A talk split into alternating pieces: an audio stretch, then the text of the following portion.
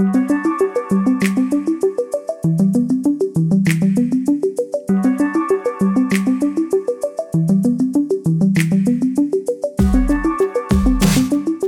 Hey, Formation, Pastor Ryan and Pastor Tyler here. Welcome to another episode of The Weekly, where each week we take an opportunity to explain the whys behind what we do as a church family. This week we want to discuss why we're an independent church. Now, when we say we're independent, what that means is that we are not formally aligned with any one denomination or network, which hasn't always been the case for us. We've been serving together since, I mean, we've been friends forever, mm-hmm. uh, but we've been serving in the local church formally since 2008. Yep. Is when we started to mm-hmm. work toward planting Redemption in Chicago.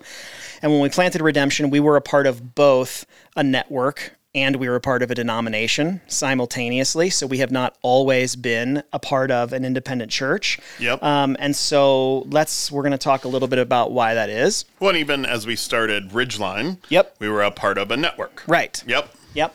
So this is uh, the shift that we've made for the season that we're in, and so today we're going to talk a little bit about why.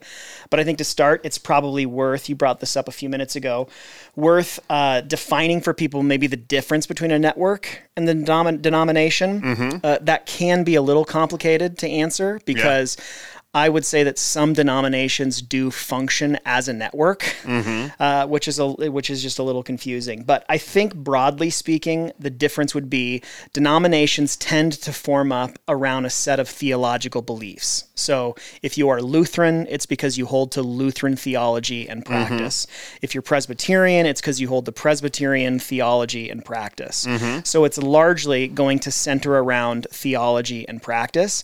Networks tend to form up around a shared mission. Mm-hmm. So, like what we have a lot of these days is church planting networks. Sure. And that doesn't mean they don't share any theological conviction, but their primary purpose is not usually about that. It's primarily about planting churches, that shared mission. Totally. Does that make yeah, sense? Absolutely. And I think one like rule of thumb is if it's got like a name that is often in the church name Presbyterian, Lutheran, some of these old names. Yeah. It's a denomination. Yeah. And if it's trendy, like Stadia yeah. or uh, Acts 29 yeah. or some of those, it's a network. Which isn't a chapter in the Bible, but yeah. we won't get into that. Oh, I've had people at our church ask me about that. Yeah. so let's let's frame our answer to why we've made the decision to remain independent by discussing what it doesn't mean and then also what it does mean. Correct. So what it doesn't mean is like we're, we're clearly, because we've been a part of them in the past, we're not anti network or denomination. There was a time for us, like when we planted Redemption, for instance,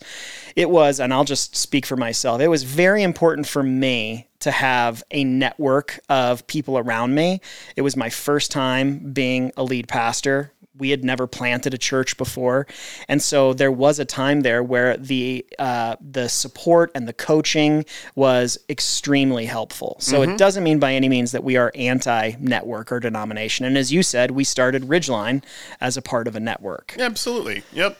So, secondly, we're also not anti outside influence. You know, I think a lot of the time what people think about independent churches is like, well, you just don't want anyone speaking into what you do. And that's ludicrous. I mean, everything that we do, by and large, has in some way been informed by some outside influence, like books that we've read, experiences that we've had, uh, people we've interacted with, conferences that we've been to. Ours is just not formed through like one voice. Right. And and some churches are really formed by like one person or one network or denomination's voice. And ours is just more diverse than that.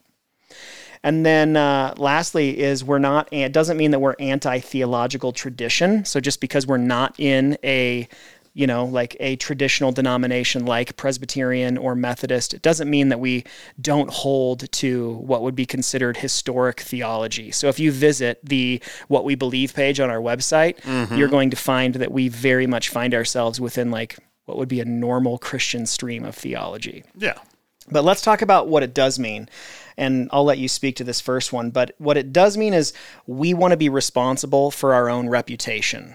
So maybe just for people that are unaware of our story mm-hmm. and, and our experience, tell them a little bit about some of the experience that we have had within networks. Yeah, I mean, I don't expect that many of the people listening pay attention to the like church world news. Yeah. Um, but if you did, uh, there's a handful of blogs and, and things like that, and some of it has made it to national news. Mm-hmm. Um, but unfortunately, um, especially in this era when so much is so public and so much has the ability to be so well known, um, I don't know if there are more pastors that are like dealing with and being disqualified from ministry than before, or we just know about them differently. Yeah. Uh, regardless, um, we were a part of two separate networks where uh, the leader of the network had some sort of um, failure that disqualified them for their ministry, and as a result, they lost their job.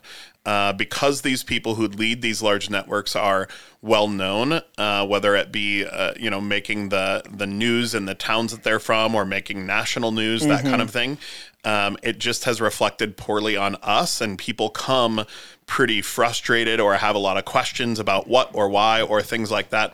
And the reality is, in many of, or in both of those cases, I personally, I barely even knew the person. Like uh, one of them wouldn't have been able to pick me out of a lineup of two. Yeah. Um, and so like I have no influence or no ability to like speak into or understand like what happened in their life that Right. led to those things. Um, and so I think we, uh, and just talking about it and being in those situations, um, even as we were reviewing our partnership with Ridgeline, we just, I remember, I feel like we kind of both said out loud at the same time, we have to be responsible for what we do. Yeah. And we're human and we might make mistakes and who knows. And I don't want to be above anything, but I also like, I find that managing my own stuff keeps me real busy. I don't have time to worry about like a celebrity pastor and what they've got going on. Yeah. If anyone's going to disqualify my ministry, it needs to be me. exactly. I need to not be disqualified because of somebody else's sin and stupidity. and we get a lot of questions and have a lot of meetings and i'm not going to meet with someone about someone else's stuff No. either so No, no. yeah just not not really our thing And truthfully, I would say of of these three reasons that of like what it does mean, that's probably the most significant one. Yeah, we have absolutely. experienced that consistently enough, and it continues. Like I still have friends in the networks that we have been a part Mm-hmm. of in the past, and every time there's an issue, like they have to have meetings about it. Mm-hmm. Oh, and I would rather only have to have meetings about the decisions that we make and the things that are actually going on in our local church. totally Um, another thing that it does mean is that we really do believe in localized leadership. Yep. Meaning, you know, in some of these more hierarchical denominations, they they have they can make unilateral decisions, for instance, about things like staffing. So if we were Methodist, you know, the the Methodist denomination could call and say, "Hey, Ryan, we need you to relocate to Florida." Mm-hmm. That I'm not going to Florida. That'd be the end of my my Oh, life and ministry. I can't, mm-hmm. couldn't live there. no um, But we really do believe that the pattern that we see in the New Testament is one of localized leadership, that you have actual like people who are invested in that community providing oversight and care and leadership in that place.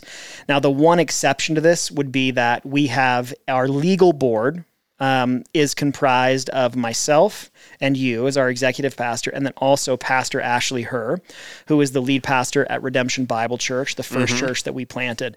The difference would be as even though he is a part of our our board, he couldn't just call and be like, "Hey, Tyler, you don't work at at formation anymore. You're Right. you're going elsewhere."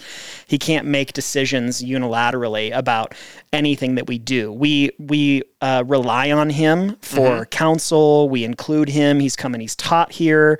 He's been a great blessing to our church, and so has Redemption. Yeah. But the difference is he does serve in that external way more in terms of like counsel than in a, a way of like having authority over the day to day of our church. Sure, and any of uh, the massive decisions that we have made, change of location, service time, hiring you, all of those types of things, um, those are decisions that he weighs in on as Yeah. part of the board.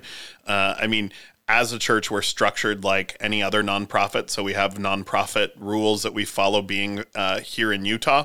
And so any nonprofit has to be governed by like an odd number um, so that like a vote can't hang. Yeah. And so we're in that situation with that as well. So if there's something that we do need to like come to terms on or consensus on, like his vote counts. Yep. And like we've always said, if it's about an individual, obviously they don't have speaking into the conversation. Right. So, uh, yeah. So I think that that's really helpful as well. Yep, that's good. And then the last thing that it means is that we really want to have diverse friendship without formalized membership. And even when when I uh, communicated to the network that we planted Ridgeline with that we were going to step out, that mm-hmm. was the mm-hmm. primary reason that I gave. Mm-hmm. Is we have been a part of so many different networks mm-hmm. and and that we have a very diverse set of relationships even with my xp I mean you're working across multiple networks oh, yeah. and multiple denominations and it is important like we we really do believe in the importance of theological diversity yeah absolutely. which means we want to be able to be in friendship and relationship with people all across the spectrum because we believe that we can learn from everyone but we uh, don't want to have again the formalized membership piece for all of the things that we've that we've already talked about. Mm-hmm. So, in essence, that's why we are an independent church. Hopefully, that uh, answers that question. That's helpful to you. Thank you again for listening to this uh, edition of the weekly. If there's something that we do that you'd like to better understand the why behind, then send us a question at info at formationslc.com. And until next week, we love you. We're praying for you, and we'll see you this Sunday.